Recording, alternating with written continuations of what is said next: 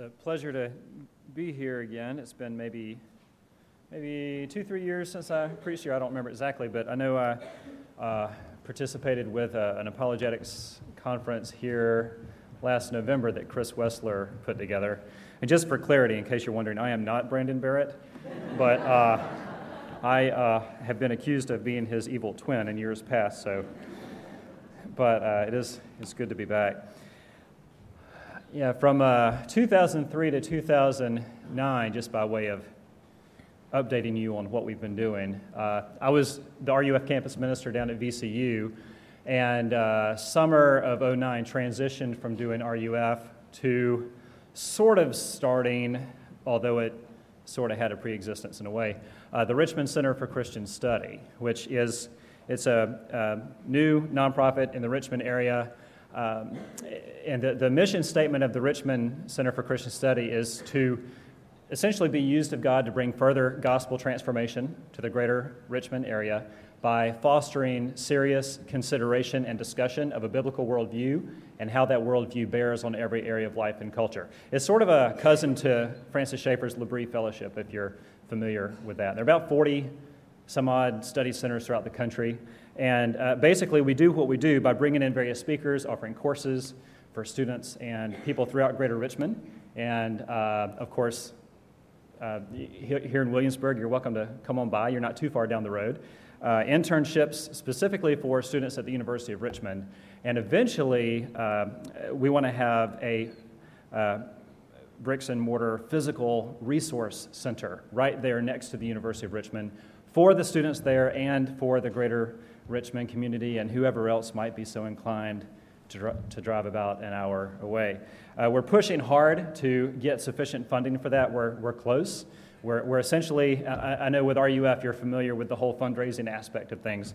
We're at about $6,000 per month right now. We need to inch that up to about 7000 per month before we can pull the trigger on at least a starter resource center. So we're close, but we're not quite there uh, yet. And uh, probably similar to RUF here. I know it was true with VCU. Most of our supporters give $25, $50 a month, not a lot, but it all comes together to accomplish the goal. So, having said that, if you are interested in being a little piece of what is happening there, definitely feel free to come and talk with me about that. So, we're, we're hoping to get to where we need to be this summer so we, we can pull the trigger and be ready for even this fall if possible. So, that's kind of where we are with that. And one of the things we do in various ways with the Richmond Study Center is we ask questions like, What does the Bible have to say about, and fill in the blank, some big topic of life? And, and I can already sense the theme of joy today. I think we've been very consciously doing that. And that's a, that's a, a perfect example. What does God have to say in His Word about the question of joy in our lives? And that's what we're going to look at in Philippians chapter 1, verses 1 through 7 this morning. So I invite you to turn uh, there with me. You know, part of what it means to grow in Christ likeness is to grow in joy. That's an integral part of what it means to grow in Christ likeness. In fact, you might not have thought about it this way before, but according to the Bible, we're actually commanded to have joy. That really strikes us as odd because in most of our minds, joy is something that has more to do with our mood. Am I in a good mood or bad mood or whatever? And that has a lot to say about whether I am joyful or not. How can the Bible command that we have joy in all circumstances? But that's what Philippians uh, 4 4 says when Paul says, Rejoice in the Lord always. It's just kind of an interesting observation. And in fact, the Bible says we need joy. And I think we know that from our corporate human experience. Uh, Nehemiah 8:10 says, "The joy of the Lord, that's our strength. We need joy. That's the way God has made us." And the book of Philippians that we're going to look at this morning is known as the letter of joy. In fact, the word joy or rejoice is used 16 times in this short little book. It's, it's not a very long letter, which, in terms of frequency, is about seven times more frequent than the New Testament otherwise. So that's, that's a lot of references to joy. So definitely, Paul is talking about joy uh, in his letter. Let's read uh, Paul's words in Philippians chapter 1, verses 1 through 7, and I'm using the NIV. Hear God's word. Paul and Timothy, servants of Christ Jesus, to all the saints in Christ Jesus at Philippi, together with the overseers and deacons, grace and peace to you from God our Father and the Lord Jesus Christ. I thank my God every time I remember you. In all my prayers for all of you, I always pray with joy because of your partnership in the gospel from the first day until now, being confident of this, that he who began a good work in you will carry it on to completion until the day of Christ Jesus. It is right for me to feel this way about all of you, since I have you in my heart. For whether I am in chains or defending and confirming the gospel, all of you share in God's grace with me. Join me in prayer. Father, we thank you for your goodness to us. We thank you for your gospel. We thank you that you sent Jesus to die on the cross and that you raised him from the dead to take us from being enemies of God to making us friends of God, and even more than that, sons and daughters of God. And we thank you for the joy that that gives us in our lives. And we pray, Father, that the Spirit of Christ would work in us to draw people to yourself and to grow your joy in your kingdom and the fruit of your Spirit in our hearts. We pray in Jesus' name. Amen. How many of you know the name Horatio Gates Spafford? Yes, we can be interactive. That's okay. Okay, some do. That's good. That's good.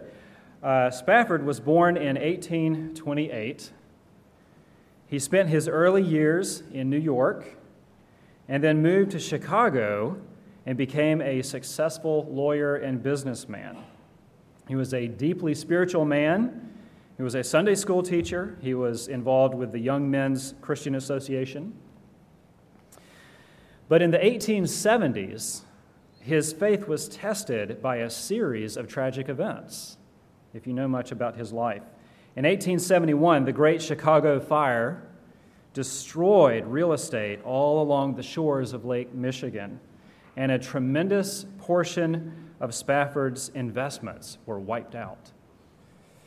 Two years later, in 1873, a physician advised the Spaffords to go on a vacation for the sake of Mrs. Spafford's health and for the family's well being with the trials that they were facing.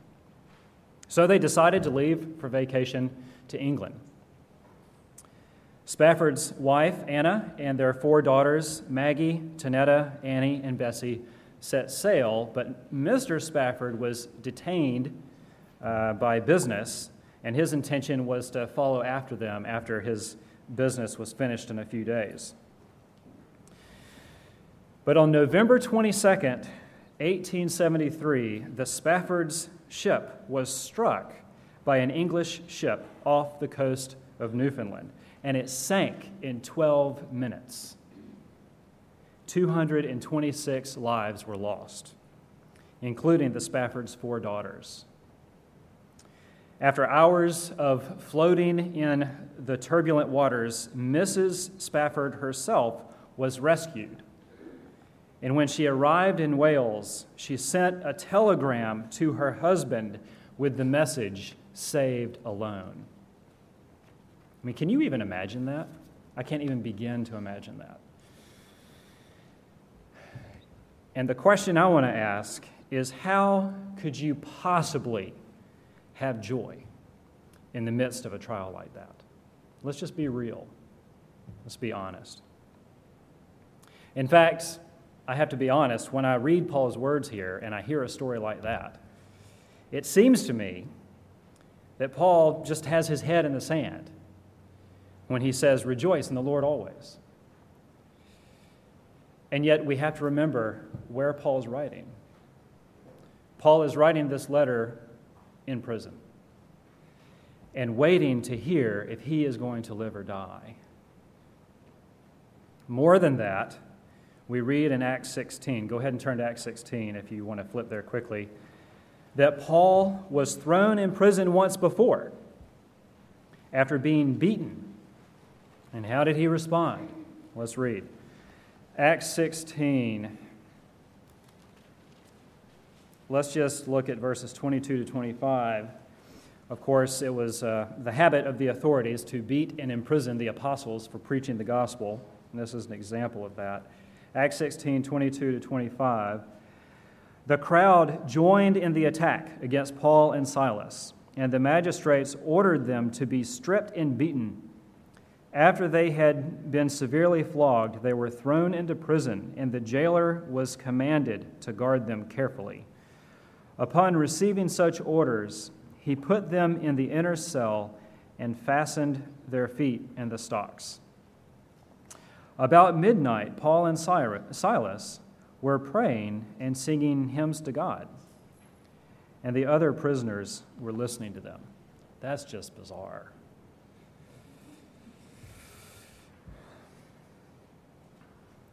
Well, does, does this then mean that Paul just somehow disconnected himself from the troubles of life, unplugging himself, maybe like a Buddhist, and went around being happy and cheery? Certainly not. After all, Jesus himself, according to Isaiah 53 3, that great messianic prophecy looking ahead to the coming Messiah, Jesus himself is referred to in Isaiah as a man of sorrows and acquainted with grief. So we're not unplugging, we're not burying our head in the sand. Jesus himself was known as a man of sorrows and acquainted with grief, yet, somehow, at the same time, he was empowered by the Spirit that produces joy. Galatians 5:22 says the fruit of the spirit, the spirit that indwelt Jesus, God become man, and the spirit that in, indwells you and me as believers, the fruit of the spirit is love, joy, peace, etc. That's what the spirit of God produces within us. How in the world do we put these things together? Honesty about life, true sorrow, true brokenness, and a spirit produced joy. Seems kind of contradictory. Well, James Montgomery Boice said, Things may happen to the Christian that no one, including the Christian, would be happy about. But there can still be joy. He's making a distinction somehow there, isn't he? Boice defines joy as a supernatural delight in God and in God's goodness. And it is a very different thing from happiness. Happiness is circumstantial, but not joy. Joy is an inner quality of delight in, in God or gladness, and it is meant to spring up within the Christian in a way totally unrelated to the adversities or circumstantial blessings of this life. Okay, I like Boice's definition, but I want to tweak it a little bit, okay? Boyce said that joy is not circumstantial. I would suggest to you that, biblically speaking, joy is fully circumstantial. It's just that it's based on heavenly circumstances, not earthly circumstances. I think that's the proper distinction. Joy is based on heavenly circumstances, not earthly circumstances. So, what are those heavenly circumstances that Paul says we get our joy from? Read, read with me in Philippians 1, verses 3 through 5, and let's ask that question as we read the text. Verse 3 I thank my God every time I remember you. In all my prayers for all of you, I always pray with joy. Why? Because of your partnership in the gospel from the first day until now. That's why. That's the connection Paul is making. Your partnership in the gospel is the basis for joy. All right, so of course, now we have to ask the question what does it mean to partner in the gospel? What is Paul getting at when he says that? First and foremost, it means that you embrace the gospel. In other words, you're a Christian. It means that you have in your life the grace that comes from the gospel alone. That's what it means, first and foremost. Read with me again what Paul says in verse 7. It is right for me to feel this way about all of you. It is right for me to feel this way. What way? In a way of joy. It is right for me to feel this way about all of you, since I have you in my heart. For whether I am in chains or defending and confirming the gospel, all of you share in God's grace with me. You have in your life the grace that comes from the gospel alone. I'm from Richmond. I don't know most of you very well. I don't know what's happening in your lives right now, for the most part. But in a group this size, undoubtedly, many of you are going through some severe difficulties, trials, troubles, heartache. And uh, maybe you're not, but uh, just normal life has its various heartbreaking bumps in the road. We all understand that, at least to one gr- degree or another. The tragedies in our lives are real, and so is the sorrow that comes from them. We can't downplay that if we're going to be honest, and God is a God of honesty. But in the gospel, we see our heavenly circumstances that are far more powerful, far more foundational than any hardship we may face. Well, what are our heavenly circumstances? Let's take a, a step back and look at that. And it's interesting that Paul lays out what they are in these first few verses of Philippians chapter 1. Four theological terms, and we'll, we'll unpack these justification, adoption, sanctification, glorification. Interestingly, Paul really summarizes them all up front. Paul uh, does that very well in many places. Look at what he says in chapter 1, verse 1. Paul and Timothy, servants of Christ Jesus, to all the saints in Christ Jesus at Philippi, together with the overseers and deacons. Who does he address this letter to? He says, To all the saints in Christ Jesus at Philippi. It's interesting, you know, being Presbyterians, we're quick to confess, and rightly so, that we're sinners before God. And that's true.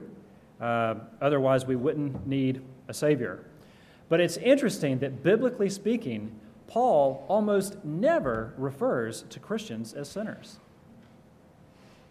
He almost always refers to them as saints, literally, holy ones. So, what's going on there? This, this, this gets into what theologians refer to as the Great Exchange, where for believers in Christ who are looking to Christ and running to Him for uh, friendship with God, Jesus takes our sin onto himself on the cross, and he takes his righteousness and declares it to be ours. That's why Paul refers to believers as holy ones, because that's who we are in Christ. That's justification. That's how he has made us right with God. Look at what he says in verse 2 Grace and peace to you from God our Father and the Lord Jesus Christ. This refers to adoption. He refers to God as our Father. Of course, the implication is we've been adopted. By nature, Paul says this elsewhere, by nature we are enemies of God. Do you realize that? That that's your starting point. Is, is an enemy of God. It's not very flattering, it's not very American, but it's biblical, it's true. By nature we are enemies of God, but through Christ God has taken his enemies and has adopted them as his own sons and daughters. That's adoption. We have two little girls, uh, Francine and Lillian. Uh, Lillian's two and a half years old, and Francine is four and a half years old. Now, I don't know if you might have little girls or little girls that grew up, but um, Francine is into this princess stage right now. She's always wanting to marry me. She's always wanting to walk down the aisle and marry daddy. And of course, I playfully say, Oh, well, I can't marry you. I'm, I'm already married to mommy. She says, Oh, daddy, I just want to pretend. So then we walk down the aisle, and she does it very well. She, and she's really into Cinderella right now. She just loves weddings and princesses. And, and in fact, she actually said to me one time, um, She said, Daddy, I really have two daddies. And I was a little concerned. And I'm like, What do you mean you have two daddies?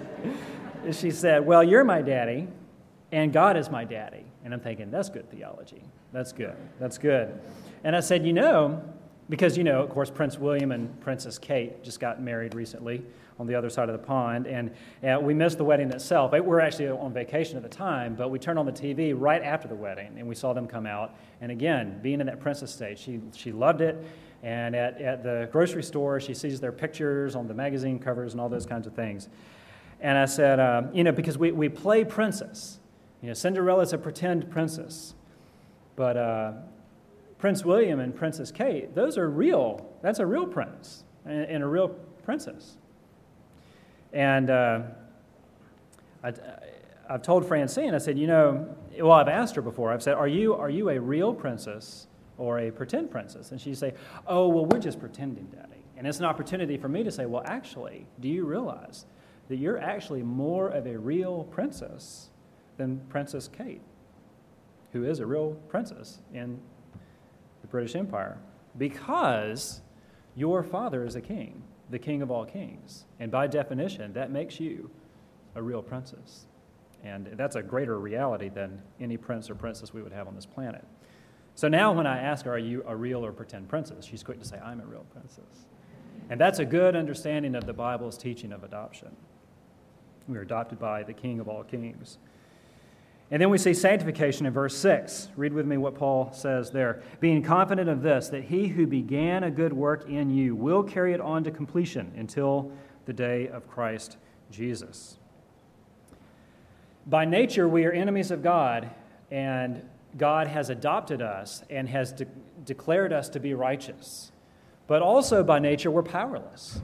We're powerless to love God. We're powerless to run after God. We're powerless to do anything in and of ourselves by nature towards God. And that's what sanctification is all about.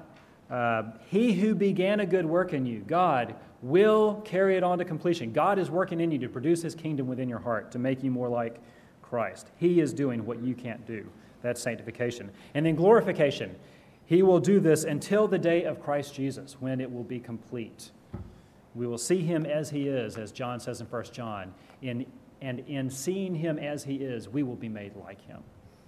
So it's amazing that in just these first few verses, Paul really packs in the gospel justification, adoption, sanctification, glorification. Bam, all right there. These are our heavenly circumstances. And our heavenly circumstances are far more important, are far more significant than any earthly circumstance. They are far too secure to be shaken by anything in this life, regardless of how tragic they may be. Uh, when I was with RUF back in 03 and 09, um, twice a year we would go to Atlanta or Dallas or somewhere for training and uh, it was kind of a nerve wracking kind of thing, at least for me, and I think it was for a lot of us, uh, because you had some, some pillars of RUF there, and, and there was this pressure uh, just inevitably to be funny or cool or entertaining and all, all, these kinds of things. And in many ways, it was like junior high all over again. And it's like you, you're glad to get past that point, and then here it is all over again. And you find yourself in a corner watching everybody else have a good time, and you wonder what's wrong with you and you find that your joy is gone. And there are many other examples, of course, in all of our lives where we find how our joy seeps away for one reason or another. I remember one, one particular training where this really bothered me.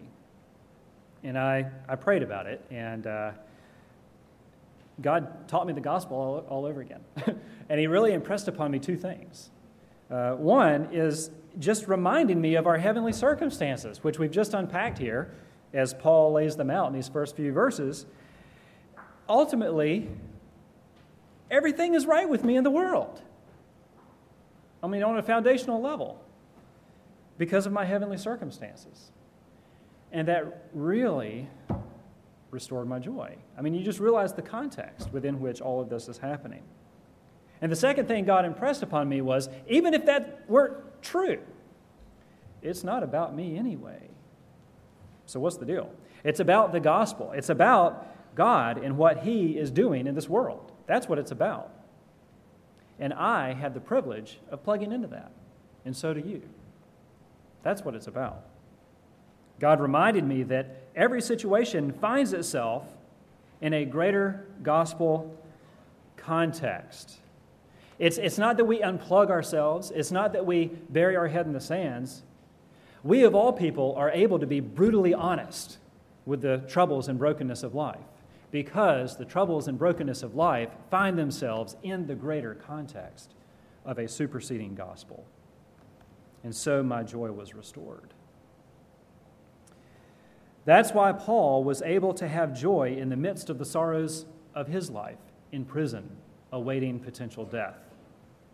Paul understood that the current of joy that comes from our heavenly circumstances flows deeper than the circumstances of this life can touch.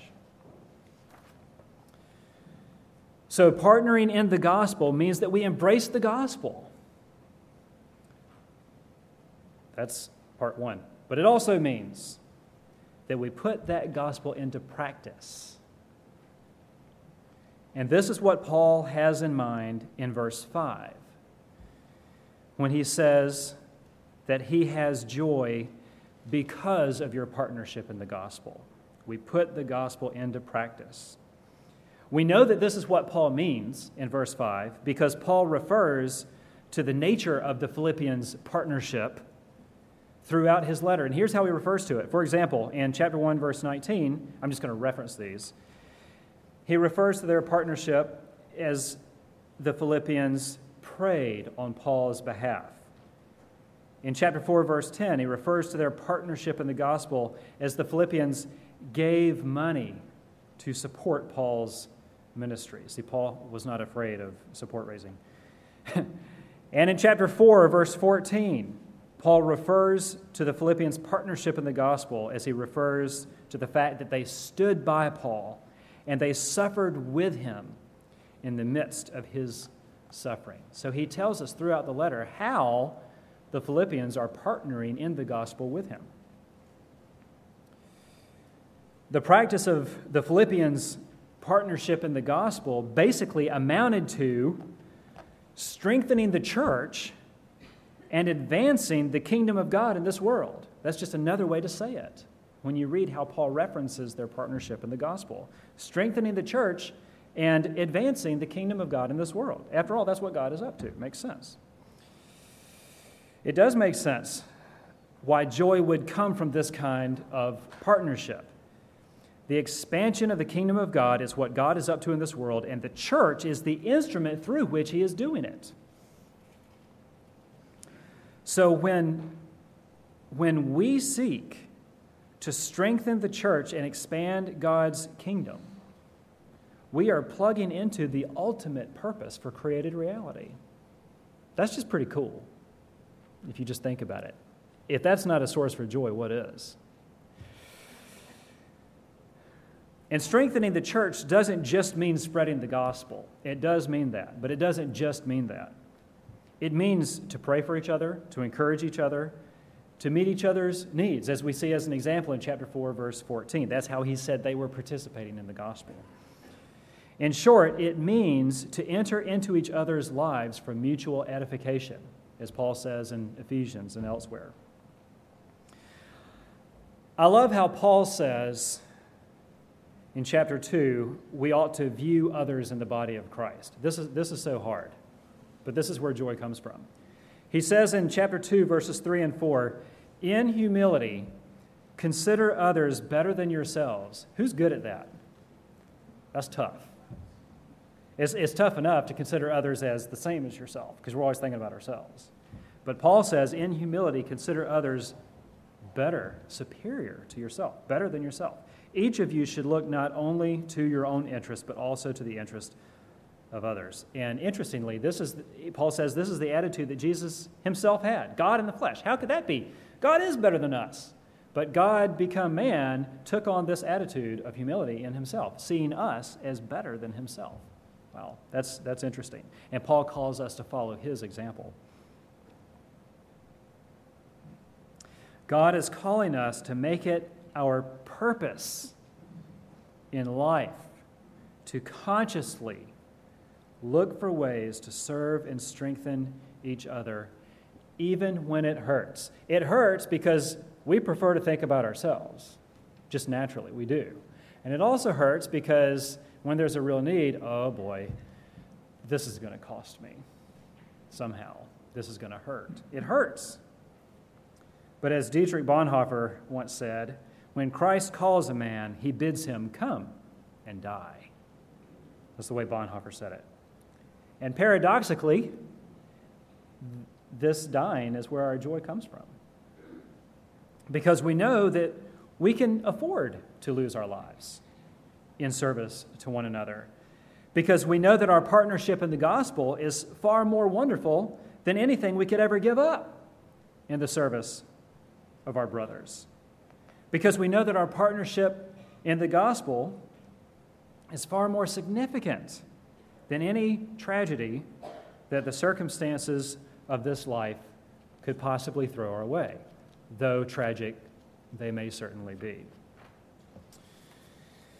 That's the gospel context. After Horatio Spafford learned that his four daughters were lost, he sailed to the area where the ship sank. When he arrived, Spafford went down into his cabin, and near the scene of his daughter's tragic death, in the midst of his genuine plugged in sorrow, he penned these now famous words When peace like a river attendeth my way, that's on that hand, or when sorrows like sea billows roll, whatever my lot, either one, thou hast taught me to say, It is well. It is well with my soul. This is what Spafford is getting at. Though Satan should buffet, though trials should come, let this blessed assurance control. He's reminding himself of the gospel context that Christ has regarded my helpless estate and hath shed his own blood for my soul. That trumps. My sin, oh, the bliss of this glorious thought, my sin, not in part, but the whole, is nailed to the cross. I bear it no more. Praise the Lord. Praise the Lord, O my soul. And Lord, haste the day when the faith shall be sight and the clouds be rolled back as a scroll. He's just reminding himself of the gospel context justification, adoption, sanctification, glorification, as Paul lays out here. He's reminding himself of that greater gospel context within which he, has, he is genuinely suffering. The trump shall resound and the Lord shall descend. Even so, it is well with my soul. Even in the midst of real sorrow, Spafford knew the deeper undercurrent of joy that came from his partnership in the gospel. Let's pray.